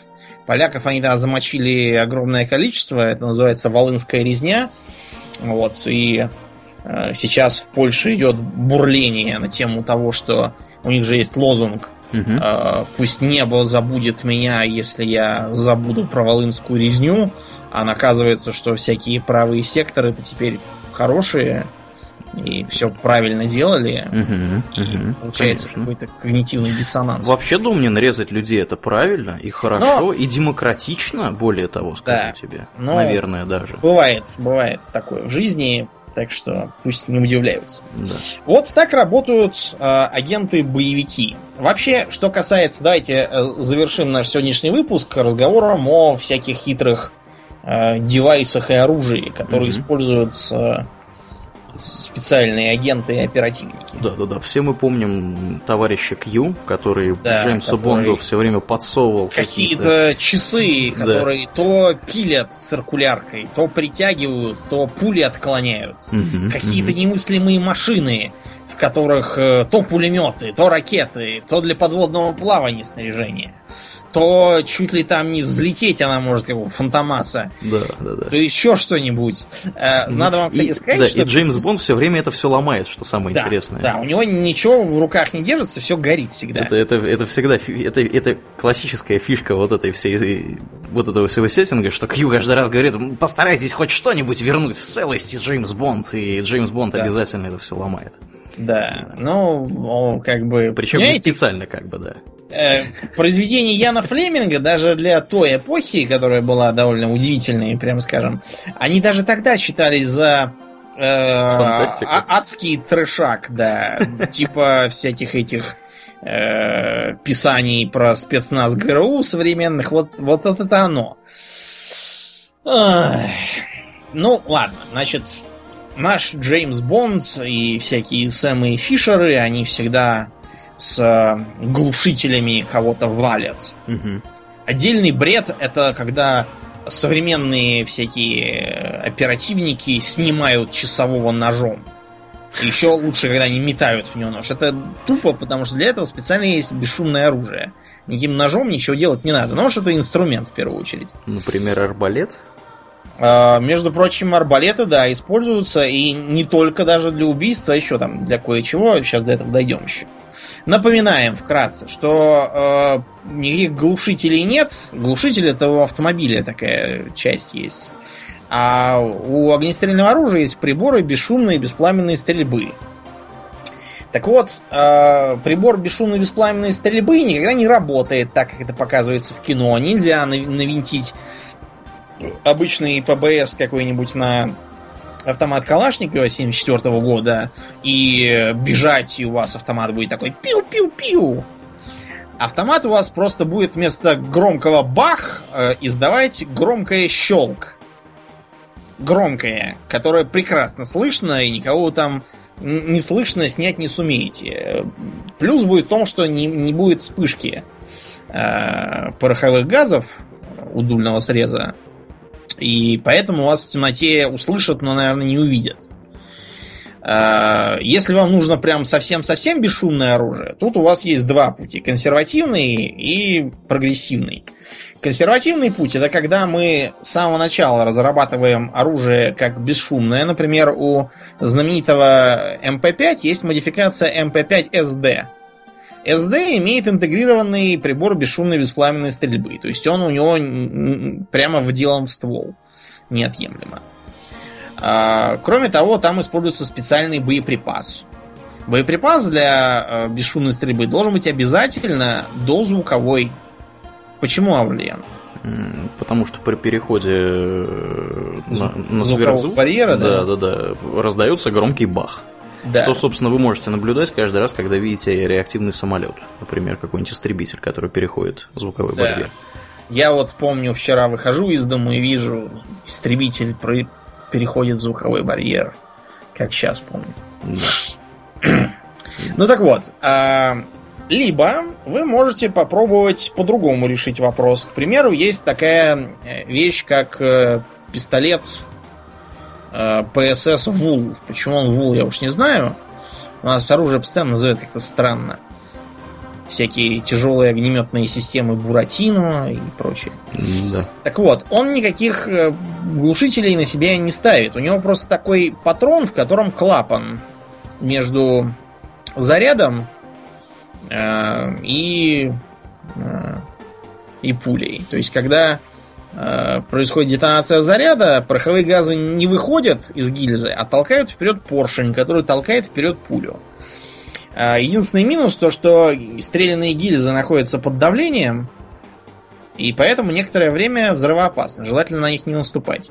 В теории они, в принципе, могут и сами сдетонировать и наделать шуму, но тут уж ничего не поделаешь. А, есть даже такая экзотика, как стреляющие ножи. Там примерно такой же по принципу действия э, патрон в рукояти, он выстреливает вперед лезвие. Э, нужно это, ну, чтобы удивить противника, если ничего другого, кроме ножа, нет, наверное.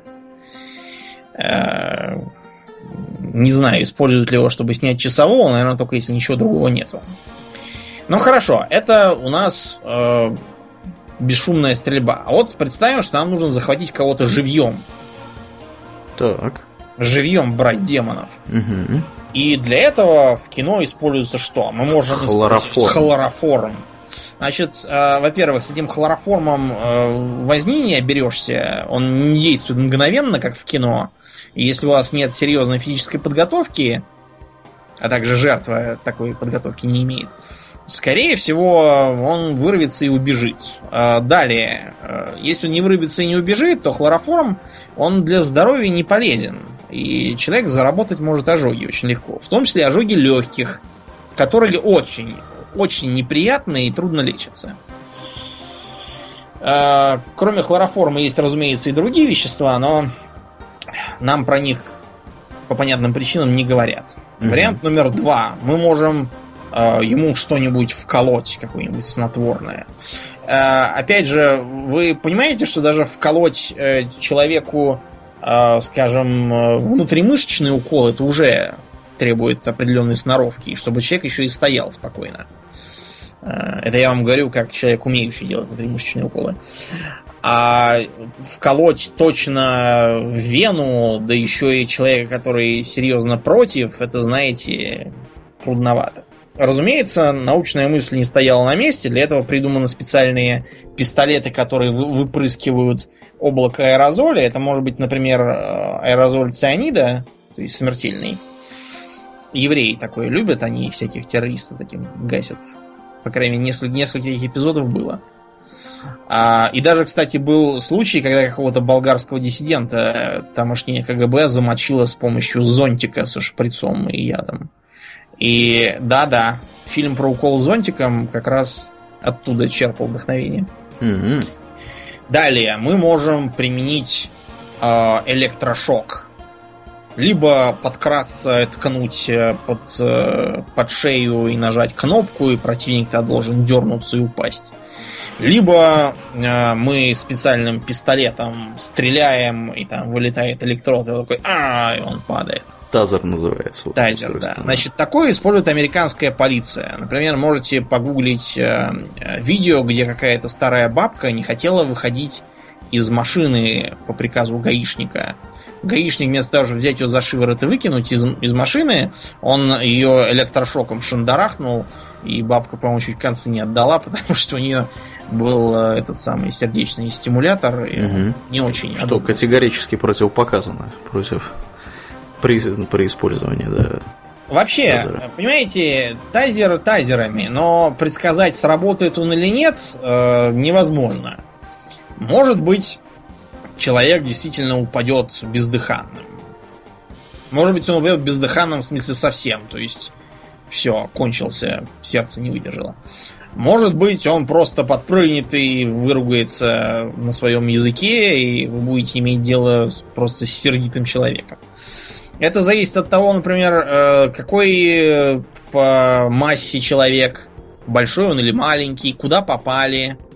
Э, ну, в общем, много от чего, так что гарантий никаких нет всякие нелетальные боеприпасы, типа резиновых пуль и тому подобного. Они плохи тем, что ими очень легко угробить на месте человека, неудачно попав. В новостях постоянно какие-нибудь там два водителя поссорились, один выстрелил в другого из травмата, а он взял его и убил на повал. Такое бывает. А, так что все эти захваты живьем дело трудное. Если вас интересует технология, почитайте, как евреи схватили Эйхмана, который, собственно, руководил программой решения их вопросов в этой жизни. Евреям не очень понравилось, что вопросы решают без их участия. Вот, и поэтому они его решили замочить. И выкрали его из Южной Америки. И не только его. Почитайте, интересно. Далее, вот мы про прослушку хотели поговорить. Угу. А, Термен действительно был молодец, потому что вообще-то даже на современном уровне, не то что на том времен начала Холодной войны, а, сделать миниатюрное прослушивающее устройство дело, знаете, непростое. Начнем с того, что ему нужна антенна.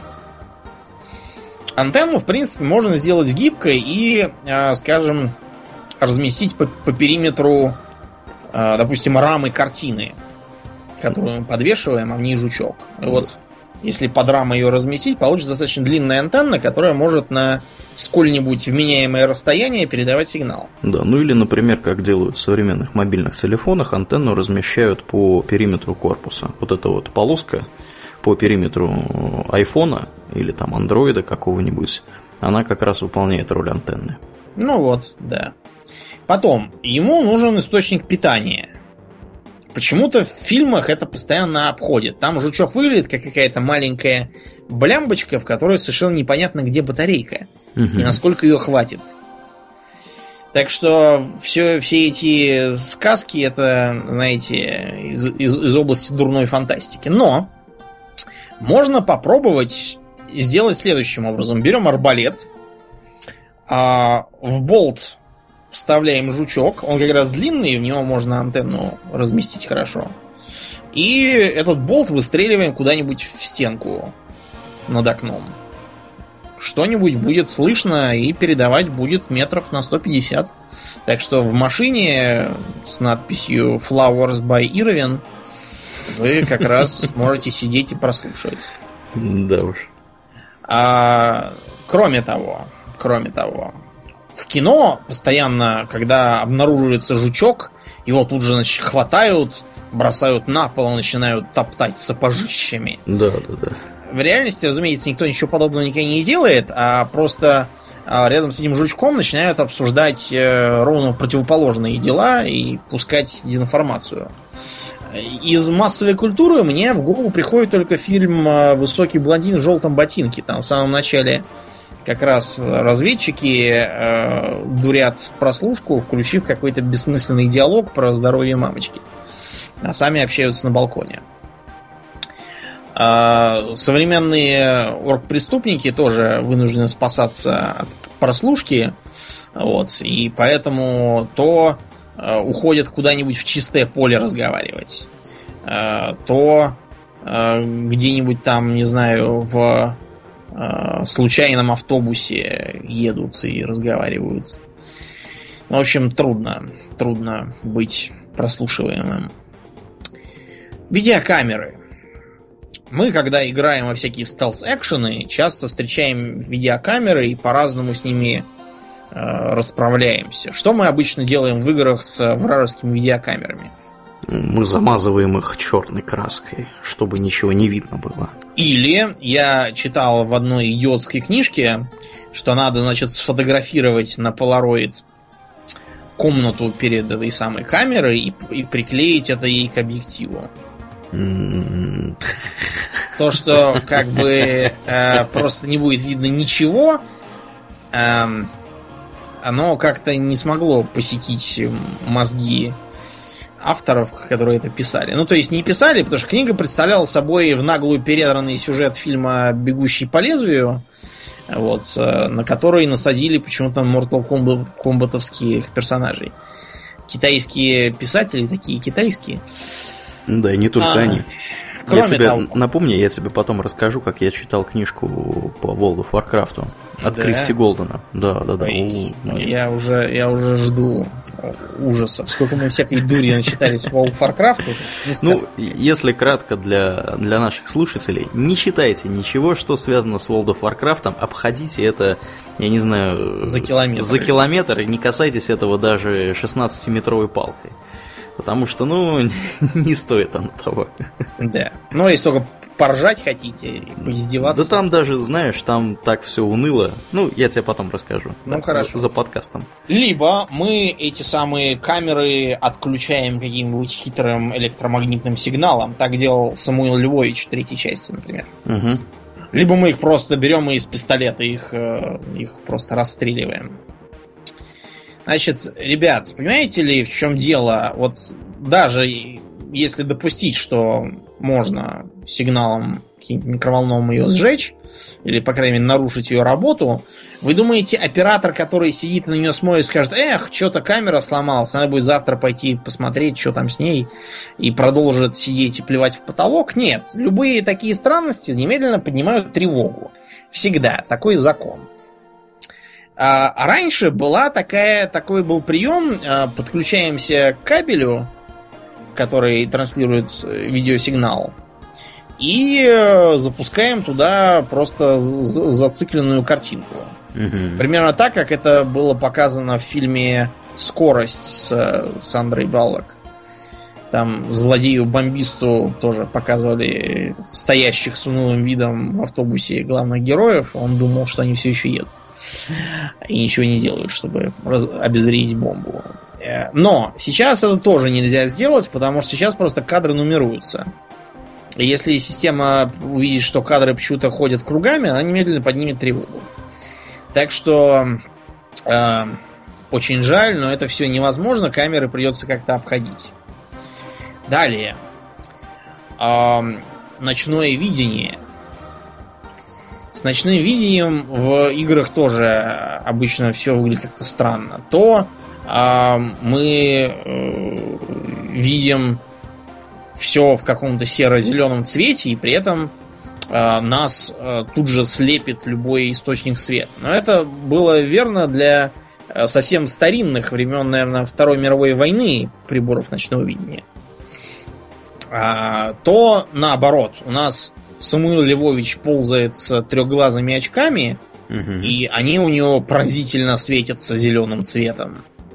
Какой в этом смысл и почему его не видят в темноте с этими светящимися тремя глазами на башке, неизвестно. Но это, видимо, жанровая условность просто. Ах да, у него же еще был тепловизор. Понимаете, тепловизор э, действительно вещь очень приятная и действительно используемая в технологиях безопасности и наблюдения, но таких маленьких тепловизоров, которые можно интегрировать еще и с ночными, с, ноч... с очками ночного видения и носить их на голове, и чтобы они весили не больше 2 кг, ну, по-моему, пока еще нет. А, современные тепловизоры, которые следят за территорией всяких объектов ночью, они довольно большие. Угу. То есть на, на глазах их не поносишь. Но вещь, безусловно, полезная. Хотя с ней, конечно, тоже можно бороться. А, и еще, кроме микрофонов, которые прослушивают, э, ну, уже традиционным методом, есть же еще и всякие хитрые, например, направленные микрофоны. Помнишь, была такая игра в комиксовом стиле 13, где да, да, да. власти скрывали, вот там надо было в одном, на одном из уровней таким пользоваться. Я, собственно, как раз пример единственный, который я видел направленного микрофона, который я помню. Я вот вспомнил именно из этой игры. Э, понимаете, в чем дело? Э, там он был показан, в общем, довольно похожим на настоящий, только очень маленьким. Реальный направленный микрофон выглядит как спутниковая тарелка на окне, которая висит. Ее надо держать в руках и направлять. Так что сделать это незаметно можно разве только ночью. А, слышно из него, ну, как вам сказать... А, не фонтан? Не фонтан, конечно, но кое-что э, разберешь, в общем. А, его можно попробовать, конечно, замаскировать и, скажем, по ту же самую спутниковую тарелку его иногда делают похожим, чтобы он не бросался в глаза.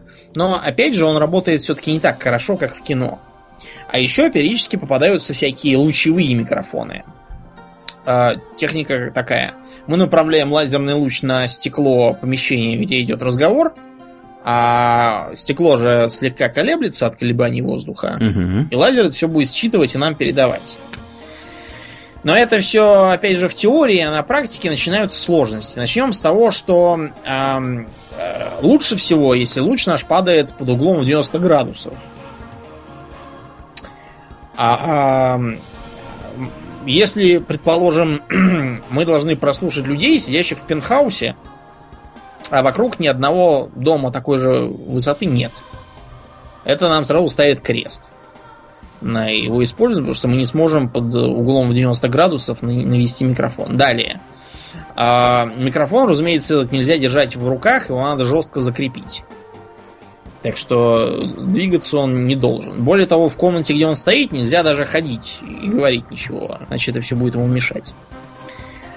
А, потом скажем, а, когда мы в кино видим, как какие-то едут в лимузине и из окна на них наводит такой лазерный микрофон, это абсолютный бред, потому что, понимаете, стекло ведь дрожит не только из-за того, что там разговаривают, из-за того, что эта машина едет. Таким образом, слышно там будет все что угодно, но только не разговор. А, причем э, стоит э, это все, наверное, тысяч пятьдесят долларов, не меньше. А если вы так уж боитесь, что ваш противник э, его задействует, ну, я не знаю, поставьте, э, положите на подоконник э, мобилу и включите какую-нибудь песенку из плейлиста. Все. Микрофон этот будет бесполезен абсолютно. Если у вас ничего подобного нет, а вы боитесь, откройте окно. И все. И никто ничего не услышит, потому что стекла-то нет между вами и да. Так ну что... И, да, надо ли говорить, что из-за всех вот этих описанных методов борьбы с подобными устройствами, подобные устройства зачастую на практике практически не применяются. Вот единственное, что в кино почти никогда путем не показано, это э, э, микрофон, который прослушивает через твердые тела, через всякие батареи отопления, через стенки и тому подобное. Вот такое есть. Он выглядит, знаете, как что? Как коробочка, из которой идет э, медицинский стетоскоп, которым прослушивают легкие. Mm-hmm. Такая же мембранка, прикладываешь его и слушаешь. А, единственное, когда в кино таким образом начинают скрывать сейфы, это допустимо только для фильмов эпохи 40-х годов. Потому что более поздние сейфы уже таким образом не вскроешь, они ничем там не щелкают, и э, понять, что там внутри делается, стетоскопом невозможно. В общем, э, заключение, что я должен сказать сам, потому что я все-таки как бы не то чтобы причастный, а просто... Потенциально был причастный. Да, но, как всем, я думаю, уже давно известно, я выпускник Московского государственного института международных отношений, в скобках университета и про него ходят самые дикие слухи. Например, у нас на первом курсе даже какие-то составлялись подборки идиотских россказней про МГИМО. Что там только не было, что в МГИМО все мальчики ходят в белых перчатках, что там есть факультет, где обучают разведчиков, что к МГИМО не ходит общественный транспорт, потому что все ездят туда на лимузинах. То есть МГИМО, видимо, стоит в темном лесу, а то, что он стоит на улице, по которой так или иначе будет ездить общественный транспорт, никого почему-то не взволновало. Короче, бред был собачий, но что касается разведчиков, когда я обучался на кафедре общевоенной подготовки. А тебе вообще можно это рассказывать? Давай, да. давай, так спро- спрошу тебя. Можно. За тобой не приедут люди? Да кому я нужен, господи? К нам периодически приходили там раз два или три какие-то персонажи и рассказывали, ах, как интересно работать со СВР. Вот как мы в таком-то году были там в Буэнос-Айресе, и мы-то там, да, должны были смотреть, чтобы наших дипломатов там никто не подпаивал, там пуговицами не крутил, секреты не вызнавал. Бабам не подсовывал никаких Да, да, вы там, так что подумайте. Я, честно говоря, не знаю, кто там чего подумал и в какую сторону, но... Аурлен, ты помнишь, вот если ехать э, оттуда, где я сейчас живу, к моим родителям, угу, там, угу. когда выезжаешь из Яснева по МКАДу, там да, да, да, да. переезжаешь мост, и там мост вот, как бы уходит вдаль дорога, но она перегорожена, и там над лесом таки, такой небоскреб такой мрачный. Да-да-да, по-моему, с какой-то антенной даже на, на там, крыше. Я тебе скажу, там уже несколько небоскребов строят еще какие-то, так что там, видимо, деятельность э, разведена. Так вот, ребят, это называется объект лес. Объект лес это одна из э, структур службы внешней разведки Российской Федерации. Поэтому э, если вас занесет на западную часть э, Бутовского леса или э, в речку в, к югу от МКАДа, где Битцевский парк, или наоборот вы с, э, со стороны Калужского шоссе решите двигаться по лесу на восток и вдруг напоритесь лесу на забор с фонарями, идите оттуда. Не, не надо проверять, что там. Не да? надо, да, туда лезть, там вас совершенно никто не ждет. Э, кроме шуток, это дело серьезное, не, не мешайте национальной безопасности. Мы можем, в свою очередь, сказать, что раз там строят э, такие дома новые, то, видимо, дела у СВР идут хорошо, и Э, мы можем спать спокойно. Да, ну у Российской Федерации много врагов да. за рубежом, как известно. Как известно, Много да. стран противостоит. Поэтому, да, действительно. Тут, да, без этого нельзя. Без Мы этого нельзя. Э, тему разведки временно отставляем. Почему временно? Потому что, как бы, условный третий выпуск, он не столько про разведку, сколько про современные методики смены правящих властей в государстве. Угу. И эта тема отдельная, ее надо еще немного обмозговать. В следующий раз мы про что-нибудь более приятное поговорим с вами. Да, не будем в политоту ударяться, как в этот да. раз. Так что на сегодня все. Да, будем закругляться. Я напоминаю, что вы слушали 111 выпуск подкаста Хобби Токс, а с вами были его постоянные ведущие Домнин и Аурлиен. Спасибо, Домнин. Всего хорошего, друзья. Пока.